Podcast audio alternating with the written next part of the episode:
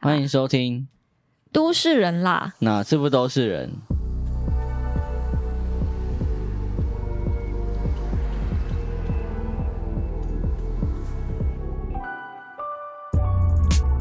当人跟环境它存在了一种就是认同感跟归属感的关系，我们就称之为住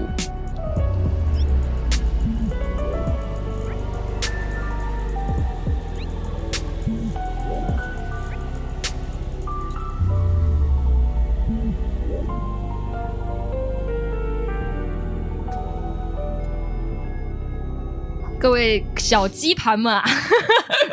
有一种张嘉伦的感觉啊。身为一个就是规划专业者啊，有时候还是其实会看看一些什么四地重划啊，然后什么新都新发展的这种新闻啊。因为那些地方通常都会是一个很着重开发的地区，然后可能会出现一些相对的房地产啊，跟一些可能商业新建设施设啊新建设在那边。像我之前就有查到，就是台北港有一个重划区，然后台中港有一个重划区，好像一直以来就是这种偏海线的从化区都蛮少，所以这两个从化区都算蛮特别的。就蛮值得期待。啊像会以为在台中的时候，我们会去那个三井对，我奥蛮莱，常去三井奥莱那边逛的。然后那一边感觉就是一个要发展起来的地方对。然后我们查了一下，发现它就是之后有一个海参馆，然后也会有就是大家很喜欢的鸟屋书店。鸟屋书店大家应该是蛮爱的，而且那边的鸟屋书店是独栋的，哎呦，要开一个最大的全台旗舰店了吗？很特 别。因为其实只要在你那个从化区出现的一些商业设施啊，就会很像你那个从化区的公社。哦，对你就会变成一个社区图书馆的感觉。对对，对，就变成是你那那边附近的居居民延伸出来的公社，所以其实会相当的方便。我猜现在那一边应该地价还没涨起来啊，讲的一副好像我要去买一样好啊。康到相报， 好啦，大概就是我们很蛮看好的这几个从化区这样大。家有空可以去了解一下。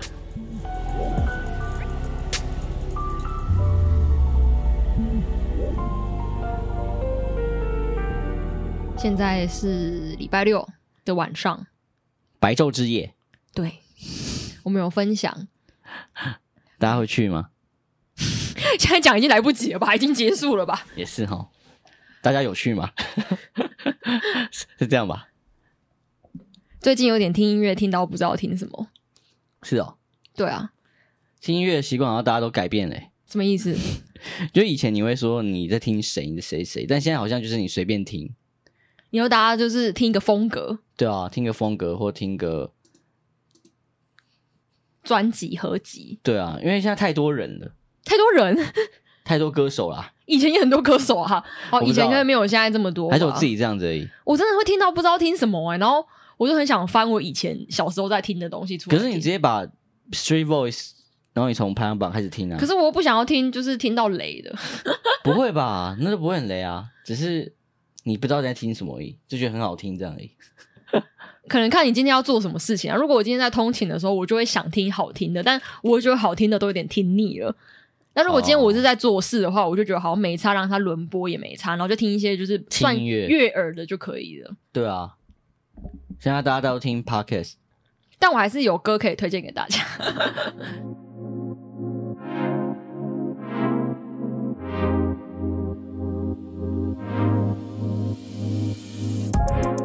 好，我们这集要聊就是住这件事情啊，是吗？你怎么跟原本跟聊我住跟住宅，住宅啦？对住宅这件事情，其实我们之前有聊过一集是有关租屋的啦，就对是对对租对对屋市场，然后社会住宅，然后我们好像还没有聊到就是单否住这件事情。对，就是 focus 在就是 focus jail。 focus 哎、你笑我讲英 文啊？没有，我没有说什么、啊。 ，focus focus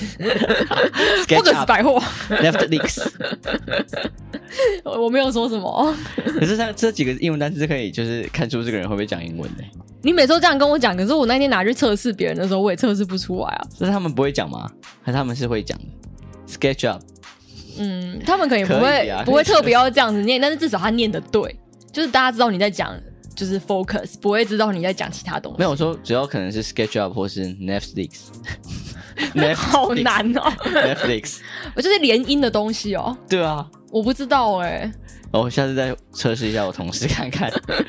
叫别人念这个好像在就是英文鄙视人家的感觉。 就有时候我们会常讲 sketch up，啊然后就 sketch up，就是啊，你同事大家都念什么？S K 没有，就是念英文，只是有有些人会念的比较卡一点。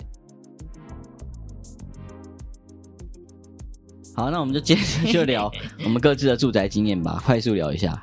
就是不是租屋的时候的那个小时候的年代，对，就是住宅嘛，住住宅就是住房子的经验租屋也是住宅啊。也是啊对啊，啊，其实我们从小从小就是很小的时候，幼稚园不是我们啊，你啦，我啦是住在三峡，然后住三峡的时候，那时候是电梯滑下，然后那就是一个很正常的房子嘛，三房两厅采光好，然后很符合新婚想象。为什么要住三峡这么远？ 其实我也不懂哎、就是可能当初觉得到现在还不懂吗？当然不这个懂啊问题已经悬着二十七年 了。应该是那时候觉得可能在那边自产是一个好的选择吧，但殊不知到今天那不是一个好的选择。 说明了，就是大家要听我们节目才知道哪里有湿地中花 区，那其实那我爸妈那时候大概也是接近三十岁吧，就买了。对，就买了。然后那时候的房贷可能应该十年差不多吧，哦，这么快哦？应该吧，因为我们现在三十年啊。我记得有人说过，可能我阿妈那个年代的房贷大概是三四年，好爽哦！然后甚至不用爸妈房可贷能，十几年吧，然后我们这边大概都三十年，高雄人没有在房贷，然后我们以以后的小孩的房贷可能就是四十年、五十年 不，是，他们还是问他说，哎、他就问我们说， 就是啥？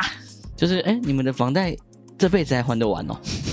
可能是要，可能是要哦就下辈要子就才还。要交代给小孩继续还。对啊，那房房子真的越来越好可怕哦贵，好可怕。那后来就搬到了永和，永和就是住阿公阿妈家一的一楼，它是一个公寓的一楼。嗯，然后那时候很特别，是因为我们从三三峡搬回来，然后三峡那个房子就租给其他人，然后我们搬到永和是跟我阿妈他们住，然后我们五个人所以就寄住阿嬷家的意思，不算，因为我借们住。也不算，因为我们住了很久，所以那间房间还是你们家的，我们的对我们家的，嗯然，后我们五个人住一间房间，套房不是套房，一层，一间房间，一间房间那个房间比我们现在的房间还就是一个小家庭式，然后剖一间房间给你们，对啊，啊你那时候我我多们那大个阿嬷家是有三个房间，三然后房一厅这样子，三个房间一个厕所而已，然后一厅。要修哦，对，然后我们住其中一个，我们五个人住其中一个房间，这样维持多久啊？ 大概是到三年级就从幼稚园， 真假的？对啊，我就超佩服我那时候爸妈的欸，因为他们是成年人啊，我们小孩是没差，我们不会有那那你个们感觉。就是都没有书桌哦，你们有三个小孩欸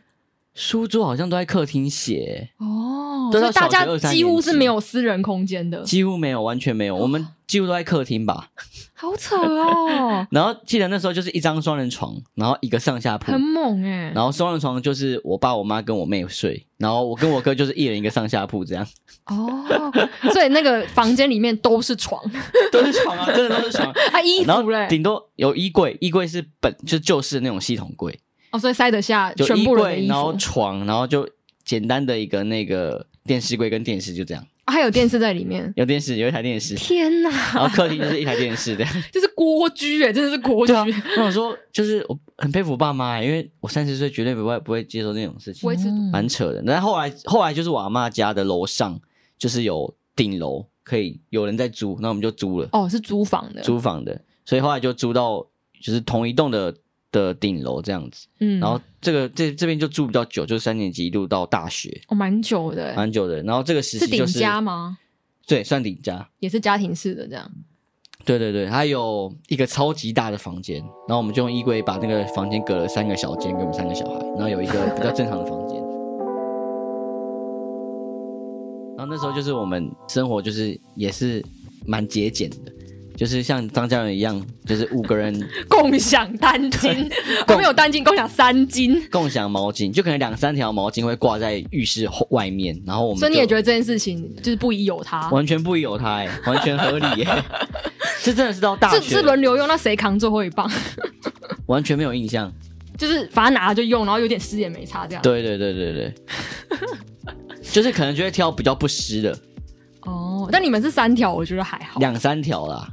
就是那一天就是两三条在上上战场，不一定然后那一明天天再换另外一。不会不会不一定会换，就可能因为好像换的也是我妈而已，所以她可能觉得哦某一条特别湿，她就会拿下来。哦，或者某一条感觉有点脏，然后晒不干了，对，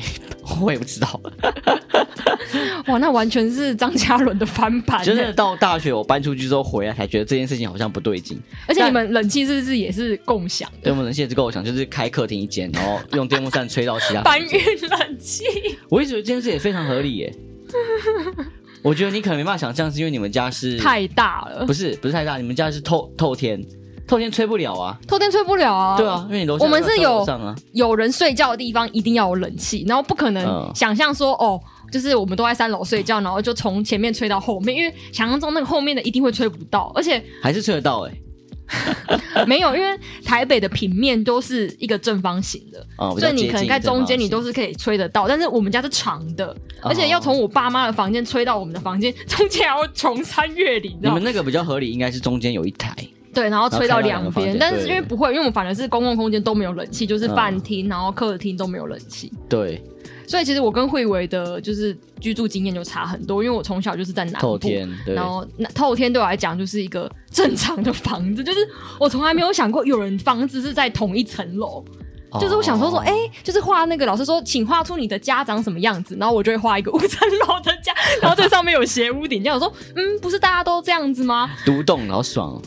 对，对我那时候也没有读懂这个概念，我想说，哦，这个就我是们这样家就是五层楼，然后大家可能我隔壁的同学他就说，哦，我们家四层楼，然就后家就是画成一个三角形的房子，然后上面不会有别人家这 样，对，就是哦，就是很多层，然后都是我们家，然后我们每个人有自己的空间，然后我也不觉得我是奢侈，或是我们家很有钱，因为那个就是算正常态的啊，在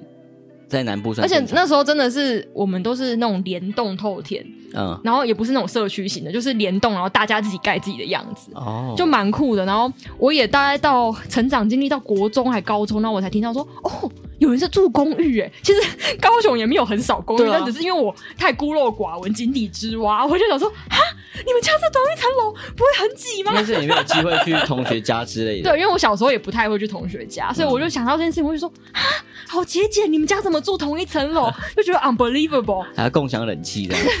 想说怎么可能这样不会很小吗？然后后来就是到就是等大学才知道说哦。原来这个真的是只是其中一个住宅类型，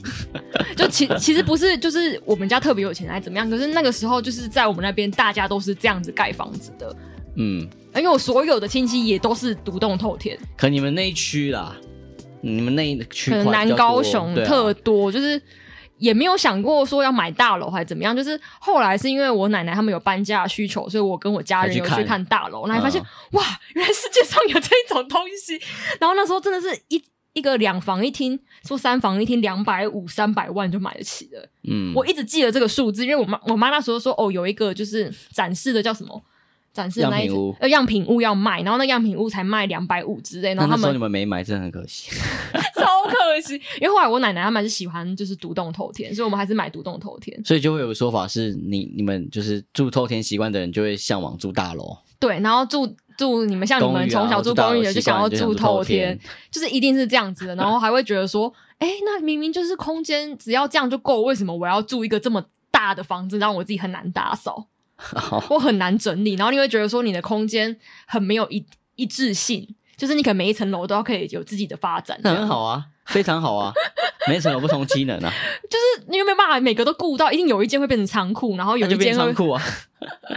就是我跟慧伟也是，就是后来我们在想象我们未来的居住形态的时候，也都会一直觉得说，好像我们两个有一个想法上的出入，应该也是跟就是生命历程有关啊。好，那我们就是聊完， 各自的住宅经验，对，我们来我们来聊一下到底什么是住好了。住何住谓住？你就扯到一个就是，呃，也是建筑背景的学者啦，哦，原来你认识他哦。大概知道，嗯，但不熟啊。我只想到就是海德格， 但他有点他太有说过海德格是什么七居什么什么，就是他讲的比较哦更更上一点点的，哦，更抽象一点。更抽更抽象。反正这个人叫诺伯修斯啊，他有他有，反正他有写一本书叫做《住所的住住所的概念》，嗯，然后呃有揭露他一段话，就是他有稍微定义一下到底什么是住，然后他觉得住这件事情是人跟环境之间它存在一个有意义的关系，就住所就是这个关系的呈现啊。然后人他们去透过认同啊，透过一种归属，然后当人定居，然后发现自我，他的在世存有这件事情才可以被确定。那住所跟家呢？它是有没有延伸到这个概念，还是没有？还没有，应该住所它只是一个。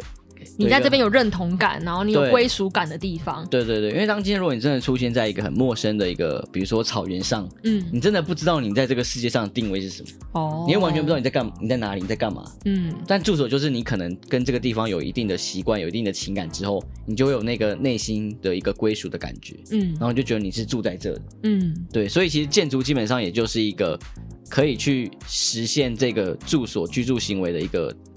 一个形式外在的的东西壳的一个啦壳，对。然后尤其又以住宅就是成为人人类建筑活就是活动的主体，嗯，所以住所大概就是这个这个意思。然后他有提到，如果我们用一个更宽广、更本质的角度去看待“住所”词的话，它可以代表说我们如何去完成我们生存在天地之间由生到死的流浪之路。其实想想也是真的啊，你就是住在那个地方，完成你的所有生活，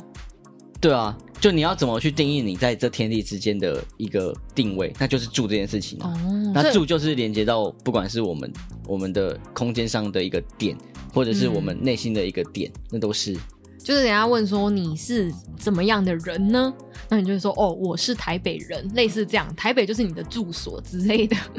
对，就是一个认同感嘛。对你不会说哦，我就是流浪于台湾的一个浪子之类的，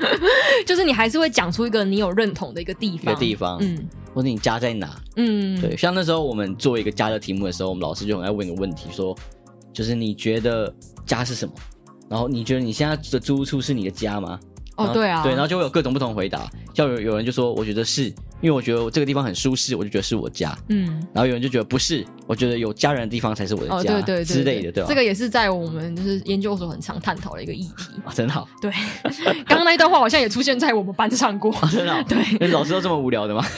就是要要一直探索为什么啊。哦，就是到底你想的那个核心到底是对什对，么？家到底意义何在？就是怎么定义出这个家，或定义出这个住所？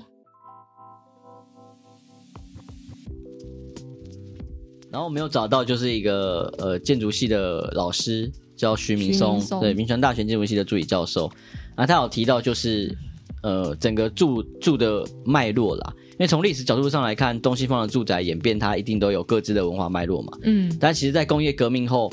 整个世界就以很快速的速度完成了，就很完成了住宅面貌的融合。就我们东西方的住宅好像就没有什么太大的差异，哦，就变得很很相似。然后，尤其到十九世纪的住宅问题开始出现的时候，它就超越了我们刚刚谈的那些什么很形而上的层面，因嗯为它开始面进入了都市的层面嘛，然后嗯，开始面对一些人口问题啊，然后面对一些要住在一起啊，要很多人要收拢在这几个盒子里、啊。对，然后也出现了刚刚我们有提到的各种不同类型的住宅，像高层或是公寓、联动透天、独栋别墅之类的，因为这些都回应到它作为一个房地产的商品嘛，所以好像到这个时候就已经。我们刚谈的什么住宅与土地的关系啊，与自然的关系啊，然后住的意义是什么啊？这其实都已经是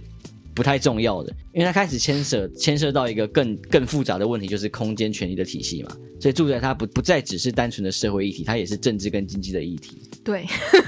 很硬，但是就是对。所以它就变成很很明显，就是住宅就是不会是我们刚谈的说什么你在这个世界上的定位，为什么那些东西那些东西不会有人听？因为住宅它就变成一个就是经济导向的事情，就像是其实台湾现在的住宅的形式特征，其实也是透过几个面向来把它完成的，像是政府的很多策政策啊，或者是管制，就是会。进而导致现在住宅有什么样的形式，然后那个那个年代的住宅的需求，或那个年代的住宅的产业，然后或者是那时候的住宅意识形态，都会进一步导致现在住宅的壳会长什么样子。就是它很很就是跟经济跟跟当时的政政治都有很强烈的关系，就或者是那时候的家庭氛围、那时候的社会关系，都是都是存在那个年代，然后而产出那样的住宅。然后就会改变就是住宅的需求啊，或对者对住宅对的意识形态啊，嗯或者住宅的一些产业的关系，嗯，嗯，就会跟着一起改变。所以今天如果又加上一些就是全球化或资讯传播这种这种东西的普通，它其实让我们各地的住宅的自明性，它又变得更模糊一些。对啊，这也是有点像是我们想要做这个题目的一个初衷啦，就是因为为住宅它已经变成像商品，然后变成像是一对个、啊就是住宅单元，而不是就是很有自明性的一个建筑。嗯，而且住宅本身，它其实又是所有建筑类型中最能表现文化这件事的人，因为它跟人类的生活最紧密嘛。嗯，所以其实住宅长什么样子，它势必也可以改改变都市长什么样子。对，它算是一种文化身呃识别身份的一个名 牌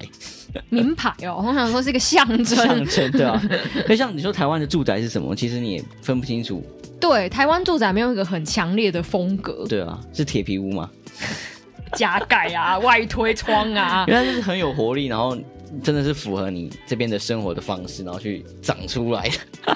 因为刚刚我想到一个问题是，说是像是身为建筑师，你想要大展你的你的个人风格，或者是我们讲说就是你的设计理念的话，好像很难在住宅实现，除非你是安藤忠雄。 就大部分都是可能在公共建设啊，或者是一个就是一个其他机能，就是我们 program 那边提到其他的公园啊、展场啊，然后或者是学校啊什么，就是你才能去实现你想要的样子。但是住宅的话，你就很容易就说哦，我要卖得出去，我要好用，你就会变同一个样子。对，你应然后该全是世界指就会越来越没有一致性，嗯，应该是指房地产，就是建设公司的案子啦。也不一定啦。哦，你说说，如果是独栋有对，一个，如果是嗯私人的话，其实它的弹性啊、很当大然当然，大家就是做的，因为现在很多案子都是私人住宅会哪比有较很精多彩？在我们生活周遭就不会有很多朋友是自己盖房子啊？没有，没有我说就是以 case 上来讲，现在一半一半吗？不是很多精彩的案子都是私人住宅案，哦，就你可能会得一些奖的。对啊，但是我说大部分，因为你要因应大量人口的住宅需求，所以啊，所以我说你说的是建设公司的案子啊，或是哦集合住宅的案子啊。对对。那就是接下来我们看，如果就是台湾的，就是住宅类类型的发展的话，就可以发现，就是会因应就是刚刚我们提到那几个因素而改变。就像是像一九五零年代，其实那时候就是很向往要一个现代西式的理想住宅的提案，嗯，然后那时候可能原本是眷村，原本是宿舍型的，然后就会开始说，哦那我们可能要引进一些西方的概念，然后可能就是加上一些美式的一些机能的分割。然后一些就是大家做住宅的样式，把它纳进来。然嗯后到一九六零年代就开始可能会有那种三四层楼的集合公寓，然后或者是透天厝，透天厝对嗯。到一九七零年代的时候，就是哎，可能再往上涨一点，可能会到住宅大厦，然后会有五六层楼的公寓，然后开始大家没有地可以用的时候，也会到山坡地上开始盖联排或那种独栋的那就种，会有电梯滑下出现了。对，会有一些 gated 因为刚刚 community，一九六零可能比较多都是像那种四层楼的不登公寓，对对对，或者对对老是台北那种。更矮一点点的那一种两层楼的也有可能。嗯，然后像是到八零年代，可能就开始会有说，哎，好像越来越多这种住宅需求之下，我们是不是要开始开国宅，高层一点的国宅，对，然后或者是一整12区三楼的全部都是大大楼形式的那一种社区，嗯然后也会有一些就是别墅或大厦，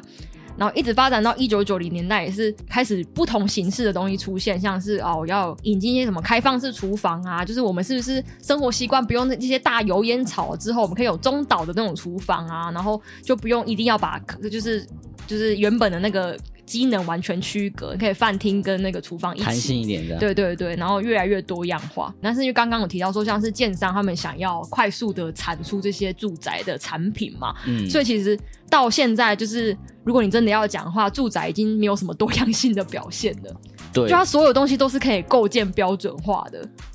因为大家的需求基本需求都一样。就是你的平面图可能都差不多长那个样子。就像我们之前去看那些建案，那些建案就是你说哦，二十八平，然后两房两房一厅什么的，大概都是长那个样子。嗯，因为它有一定的逻辑啦，包括你就是你要进去，你厕所进去，你要先看到洗手台，对然后才到马桶，这样会比较好用嘛。然后包括你的动线不能做太多，因为浪费掉什么，嗯它有一定的逻辑，所以其实配置起来就是那样子而已，就它其实已经变成以合理生活机能来考量了。对啊，因为其实每一瓶都是钱啊，所以你当你有浪费掉一瓶，那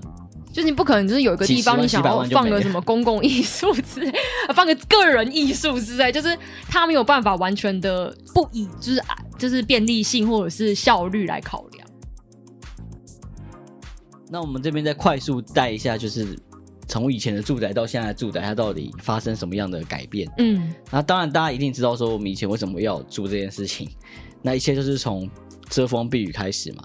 我们最早就是从新石器时代，大家小学应该有读过，就是我们需要有一个可以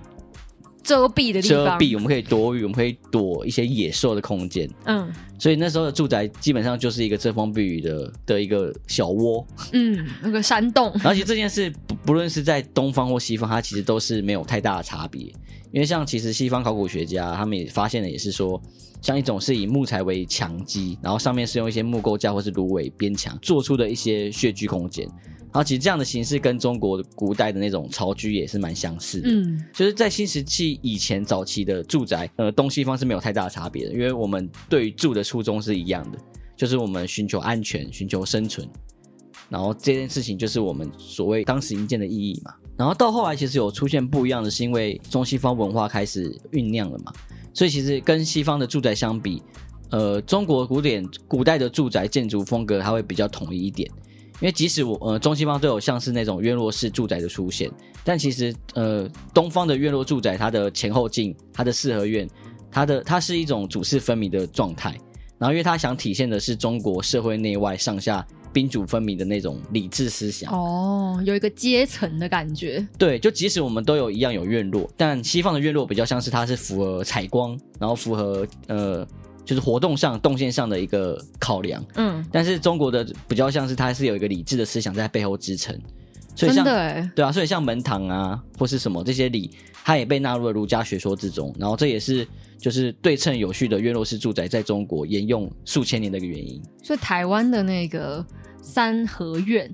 其实它也是有那个主从之分的嘛，对，它也是有一种就是理智的思想在里面。就旁边是要护龙，要对护出中间的主这样子，对对，对当然你你用就是很西方很理性的方式去分析的话，它当然也是一种就是很符合使用的一个状态，因为中间就是一个广场嘛。嗯，然后三合院就是它可能有不同的使用机能，嗯然后，那个机能跟别人的关系可以产生什么样的火花之类的，哦，其实就是很合理。但是中国它又给它也了另一层意义。我好像在上上那个中间哦，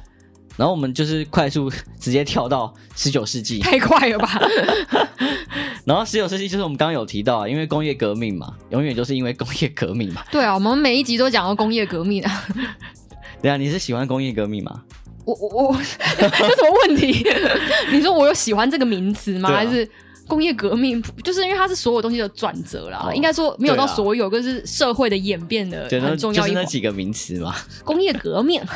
然后因为工业革命就是带来很多革新啊，然后所以才产生巨变。然后当然最主要就是营建技术的改变嘛，嗯，从我们原本是承重墙到钢筋混凝土，所以墙它就开始解放了它的压，就是枷锁，它可以做水平开窗啊什么的，因为哦我们就用柱梁系统就可以解决一些事情。然后又有玻璃的出现，所以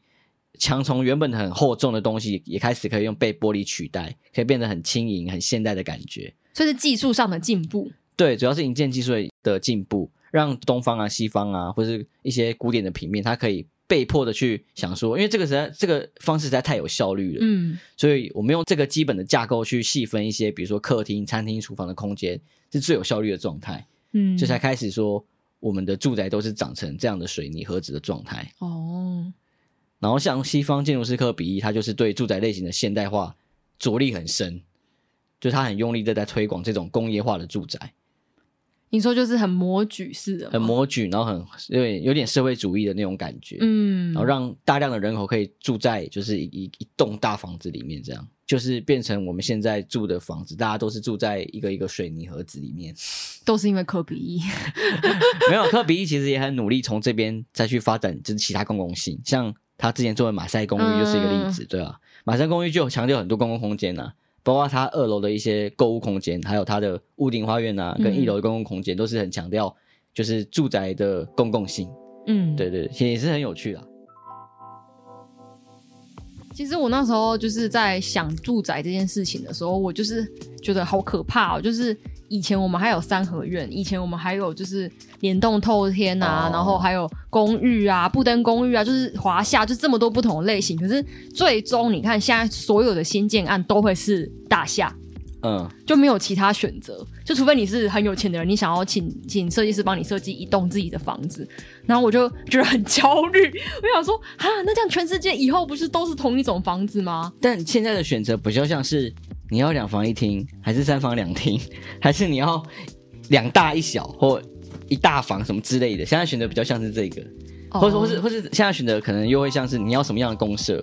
你要哦游泳池，你要健身房，所以大家开始在那个就是有限的地方玩一些有有的没的东西。对，啊，可是像你讲，以前选择是比较以住呃以住宅类型来说是比较多样，没错。啊就是它是很有机的状态，然后我可以依着山边盖一些烂小房子，嗯然后我可以就是想要在哪里再伸出一个铁皮之类的。然后我那时候就有在课堂上问我们老师说，嗯，那这样子以后我们不都是都是大厦而已吗？然后老师竟然回我一个很结构性的问题，他说不会，我说为什么？他说因为人口只会越来越少。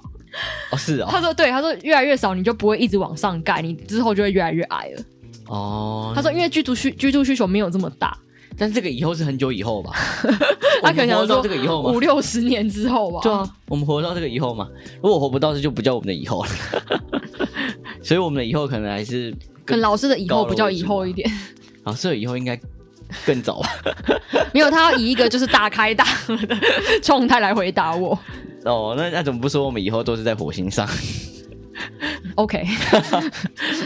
对啊，所以像我们刚刚聊到这边，就是房子它它有很多定义，但基本上我觉得住宅它已经不存在了，存在的是房地产而已，嗯，现回在到这个比较批判性的角度，对啊，因为现在你谈住宅一定就是房地产啊，没有别的、啊嗯你有住宅，你就可以成立家庭；你有住宅，你的婚姻就有一块基石。哦，那你你这么觉得是不是？大家都这么觉得嘛，所以好像你就觉得房地产很烦，因为你好像应该去拥有，就是好像你就长到这个年纪，你就是该拥有一栋房。，对，因为你不是有就是没有啊，那你一定选择有啊，所以你就会觉得你应该是要有。他搞得好像什么你上小学要背书包一样，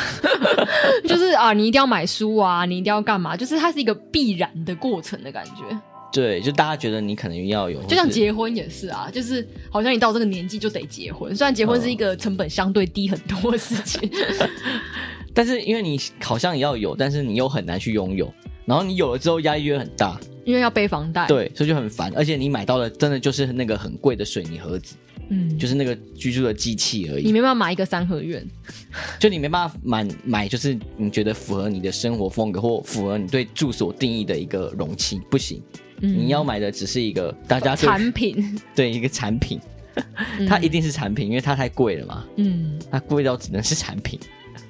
其实我们好像一直有想要聊就是房地产这个议题，但后来就是聊着聊着就突然好像没什么可以聊，就变这样了。就是 因我为有房地产太专业了，我们可能聊不来啊。就是我们不是那方面的专业，对然啊，后而且我们们也不喜欢啊。就是我们对它其实有很深的体悟，就是哦应该说这几年来啦， 就是你会很体悟到说哦，我买不起，我体悟到说哦，现在房产就是长这个样子体悟到说啊，我朋友的妈妈留给他一栋房子，之类的，或者体悟到说哦，我一辈子租房，就是开始会有这些体悟，然后你也觉得说我是不是该多做什么努力？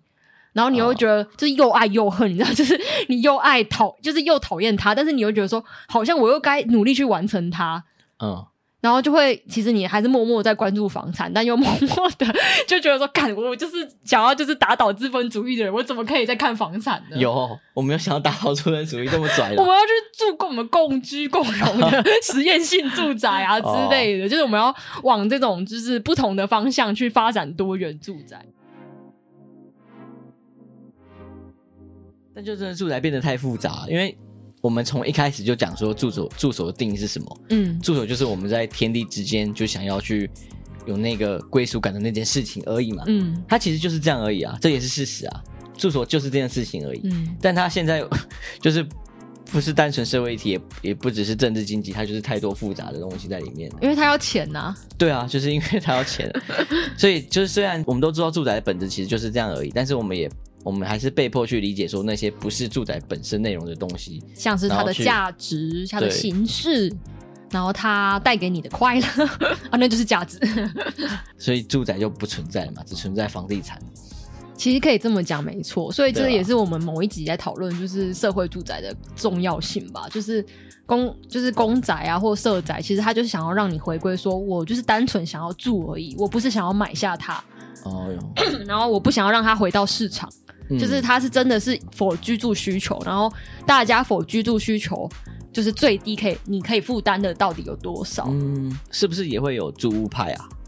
有，我觉得会有、欸，但是但我觉得猪派它很也少数的感觉，我觉得我遇不太到哎、而且你知道，到我这个年纪， 你在电梯上不知道聊什么的时候，除了聊天气， 第二个就聊说啊，你最近看那个房子怎而且么哎你说样？这个 这个话题是可以横跨很多年龄层，哦， 真的，我我就是我遇过这么多同事，就是我现在同事大概跨界从跟我同年，然后到五十几岁的都有，然后这些人你共同话题就是房产，超好聊，就是因为我超好烦。我跟慧伟也只看过一间而已，然后我看的那一间就可以让他们就是聊聊个半个小时，可以撑半个小时哦。就是小鸡排们，如果你们跟同事没话聊，就先聊房产就对了， 你就随我便们聊一起。去看过一间就是新的样品屋啦，对，就那一间，然后它预售屋啦，啊，预售屋对对，对，然后它也还没盖起来，然后它附近有超多长得超像的东西， 嗯，但是就是这个就可以超好聊，你就是可能开始聊，然后聊到这个就说大家可能都会吐出同一句话，说对啊，真的好贵哦，然后你们就有这个初步的共鸣之后，然好无后聊，啊天哪！ 有这个触碰共鸣之后，然后就开始往下 聊，然后大家就讲哦可以再说切，到其他话题，对，就说哦，那淡水那边如何啊？啊那个淡海新市镇我最近在看啦，他说哎，土城也不错哎，然后就有哪个中部的人跟你讲说不要买北部啦，买中部啦什么的，然后讲着讲着就有人说什么哦，我那个朋友啊，那时候怎么贷款，然后就成功啊，然后就可以开始聊到理财，嗯，然后理财进一步 聊到人生观啊、娱乐观之类的，哦真的，嗯聊这个其实算是，如果撇开那些东西来讲，算是有趣啊。它算是一它个就是一个游戏嘛，很亲民的话题，也不知道为什么，就是大家都对他略认识，应该说大家都知道要略认识。就是对这个，不管是说敌人，或是对这个朋友有一样的感受，因为它很贵，大家都觉得很贵。然后它要入手又有很多需要考量，大家也可能也想过，你要买哪，你要买哪种类型，嗯然后评书大家都想过，所以大家对这个东西的认知有一定的共同性，对对对对，就是、不像你对就是同婚这件事情不好聊，因为大家的看法不一样 啊。对，或者是你生活中你可能没有需要思考这件事情的可能性，嗯，但因为住大家都要思考。好了，可能住吃吧， 这种就是很共通性的话题，就是每个人都会有感觉的。就是我们有一集聊到共感嘛，就是这个真的是共 感，就是你当你们两个一起吐出说好贵哦，然后你们就有就是初步的共感。然后啊你刚刚提到社会住宅，我这边就是讲一个社会住宅的案例，还蛮有趣的。 嗯，但这个案例也蛮久以前的啦，应该很多念建筑人都我会有提十过。几年了，哎，没有十几年了。对，它是二零一零的蒙特雷住宅，那住宅是那个智利建筑师，应该是二零二零年的普利兹克得主吧，有点忘了。嗯对，那他就是做了一系列的社会住宅嘛。那他做的社会住宅很特别，都是做一半。嗯，怎么说？对，就是他，因为社会住宅政策通常政府会提供一定的资金嘛，嗯那虽然会有一些土地啊或利息或税负的补贴做法，嗯但最大的问题是因为社会住宅它公部门要拿出多少钱这件事情本身就不会是一个拿出你要盖豪宅的经费来做，嗯所以你经费不足的话，通常都只会缩小缩缩小住宅规模吗本身的规模，或是减少面积，然后才会才会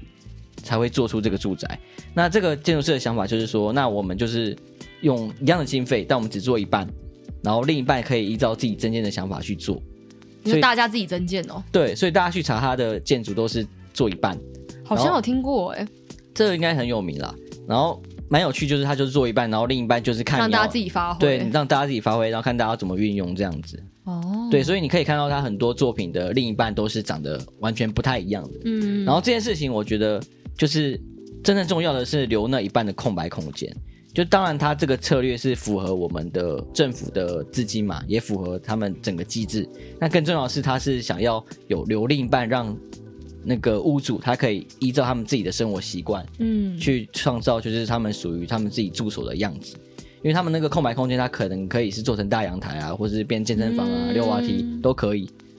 我想到一个有点类似的案例，但不不全然完全一样，就是在那个屏东的好茶部落，嗯，就是他们是就是八八风灾之后的重建户，嗯然后因为他们就是原本是可能都是住在一起的原住民族，然后他们可能都都是很习惯于就是一起建营造一个社区。然后那时候就就是有个建筑师，我现在忘记他的名字，但是他就是也是类似模具化的很多个那种，就是一样形式的房子，然后让他们重建。嗯但是它有保留超大的弹性，因为可能他们原本在生活的地方是有很大的公共空间的，嗯或者是它的院，就是它的前庭有不一样的不一样的使用方法。可能有些人是想要拿来种植物，然后有些人拿来可能就是当成小客厅一样，然后有些人拿来做生意。所以是公共空间哦。公共空间就是应该算是前院吧，就是它每个人的前院都完全不一样，你没办法想象说他们原本都是同一个盒子。但它前院可以盖房子吗？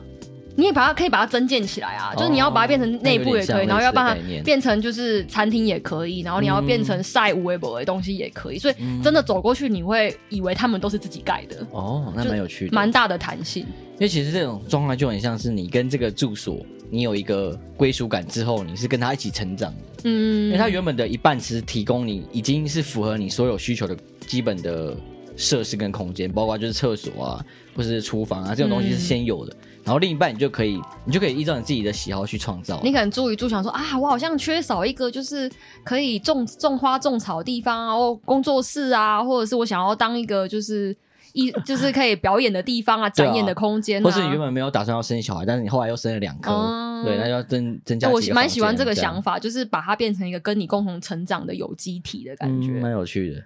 其实我觉得台湾就是缺少那种比较有弹性可以改造的可能。 就刚刚我们讲的铁皮屋是台湾活力的话，那就是 我有们没有一个可以允许铁皮屋发生的住宅设计这样子？对，或者是就是你很大面积的保留某一个让大家自己发挥的可能，哦因为我觉得台湾的台湾人的那个恶创 的能力哦很好，很强对，就是大家对其实都耶蛮有想法的。啊，所以这个方向是可以思考的。 对，可能不太符合成本嘛，因为没有盖满是一点嘛，然后而再且可能签约，我们台湾可能像社会住宅是一年一约嘛，还三年？三年一月，对，啊，那你签完之后，那你这些建设你要留着吗？还是你要全部拆掉？嗯，对，这跟机制上也会有一它些问会题。有对机制上的问题，或诶这个应该是买的吧？这个呃、案我例、不确，定哦，可能也也有可能是租的。就是它变成说是一个游走在法规跟。游戏规则的一个可能，但是同时你要去克服这个问题，要怎么解决？那我们下个结论吧。住宅这件事情哦，就是我会一直蛮有感的，是因为我觉得台北的住宅样式蛮蛮特别的，就是它分布在不同地方、不同地区内，但是却表达出来的文化完全不同。就像我蛮喜欢布登公寓，是因为我觉得大安区的某些布登公寓很漂亮，啊，对，它反映出某个时代的美感，嗯然后也会蛮有那个生活痕迹的。但是你会想住在里 面？布登公寓嘛，对啊，嗯，要看内部装潢。住在里面就跟住一般公寓一样啊。对啊，就是如果单用壳来讲的话，但我会觉得它创造出的那个某，就是每个不同住宅类型创造出的生活风格是很有趣的一件事情。哦就像是租屋那一集，我有分享到，就是我大四住在那个大楼，我反而觉得更有人情味。嗯就是它这真的是完全不同的生活方式。你要搭电梯，然后你要遇到管理员，或者是你可能像我们独栋透天，我们从来不跟邻邻居互动的，它也是一种生活方式。嗯，因为可能像你之前住的那个比较有一种社区感。嗯，可能大家很容易在公共空间遇到。要是我选择哦，我应该会想要住像逃出影园那种， 那可能做废话， 可能在梦里可以住了。应该是说以房地产来讲说的话，我好像没有特别多选择啊，就是我们也没有特别多选择，就我们现现在有点像在夹缝中生存啊。对啊，因为像之前我们家要买房子，然后我我我们就看了很多间嘛，嗯就不管是中古或新的，然后我们就看到一间在在靠近南市角 站， 我知道你要然后讲什在一么。个山坡上，然后山坡你还上哎跟我讲说什么霍尔的城堡是霍尔的城堡吗？是吗？还是宫崎骏的哪一部之类之的？类，反正就在一个小山坡上，啊，魔很女妙宅急便，不是啊， 反正在这个小山坡上，然后有一哎、有两两户，然后但是一栋，然后就是独立的透天，然后两层楼，嗯然后有个露台这样，嗯，然后觉得这超赞的、啊，这很因为它真你的说是撇除它的区位机能，七位居呢，区位机呢也很赞，它就在闹区旁边，但它哦经过一个巷子之后。就变安静了。，对，然后再走过一个大概两层楼，哎，两三层楼高的一个楼梯，直嗯直通梯，然后就可以上到那个地方。然后就那个地方超酷，就是不管它是在就是整个都市的定位，或是在在整个氛围上，都是蛮好的一个住所的概念。嗯，但我们那时候我就去之后，我就跟我妈说，我应该不会再看到我觉得比这间还要再好 的。这么厉然后害，他们都傻眼，他们说这这这个很怪，因为太怪了。但因为我们后来没有决定，也哦我是觉得因他可能为百分之八十违建。 对，也是因为它太怪，然后也不确定它的产权啊是什么什么状况什么之类的，嗯，所以也不敢就直接这样买下去。而且它其实也没有很新，也是三十几年。但是你说它的空间就蛮舒适的，然后也很安静，然后能对啊利用的空间很大。对，然后包括它又是独栋透天，然后只有两层楼，嗯所以它比较像是别墅的感觉。哦，你就喜欢非主流的房子但这种房子就是你去租可以，但是你真的要花一笔钱去买，那真的是另一回事。哦？你看，就是回到，就是我们还是会回到那个市场的价值来对啊，想所以说你对于住宅的想象跟你实际上你买要它有没有什么价值？这是两件事。对啊，我觉得这个是很常在我们心中拉扯、欸，就是你还有什么好拉扯嘛？我们就是只能看它的价值那件事情而已啊。可是你又默默说哦，我好其实好想要住什么华江整宅那种酷酷的地方哦，嗯 就你还是觉得可以啊说啦哦，我我身为一个就是城乡所的学生，应该要努力不要住在就是商人建的房子里面吧，就是会有这个拉扯啊，没关系啊，就用租的吧。 好好消极的结论哦。 好，那最后推荐大家一首歌，好像很久没推了，是不是？有时候忘记推，虽然我就是一直说我没听什么新歌，但我最近有听到一首我觉得一听就中的歌，叫什么？应该是一个团一个乐团，然后叫 Cannons。嗯， C A N N O N S，哦然后他这首歌叫 Ruthless，就是是新歌还是旧歌？嗯不新不旧，就是 好像也是今年的吧哎、，但那蛮是新的啊。然后他的风格就是这个团的风格就是蛮迷幻的，啊然后这首歌是 Ruthless，就是无情的，哦然后它里面写的蛮露骨的， 就是真的哦他直接骂脏话，所以他被分到就是一级，就但它是是一个迷幻然后 chill 的曲风，这样很缺，而且就是蛮适合跳舞，然后也蛮复古，就是很 chill 的在干掉人。对对 对对，fuck you 这样子。好了，那这边就是推荐给大家这首歌。好，那我们这集就到这边，我是慧维，我是逍遥，拜拜拜。拜。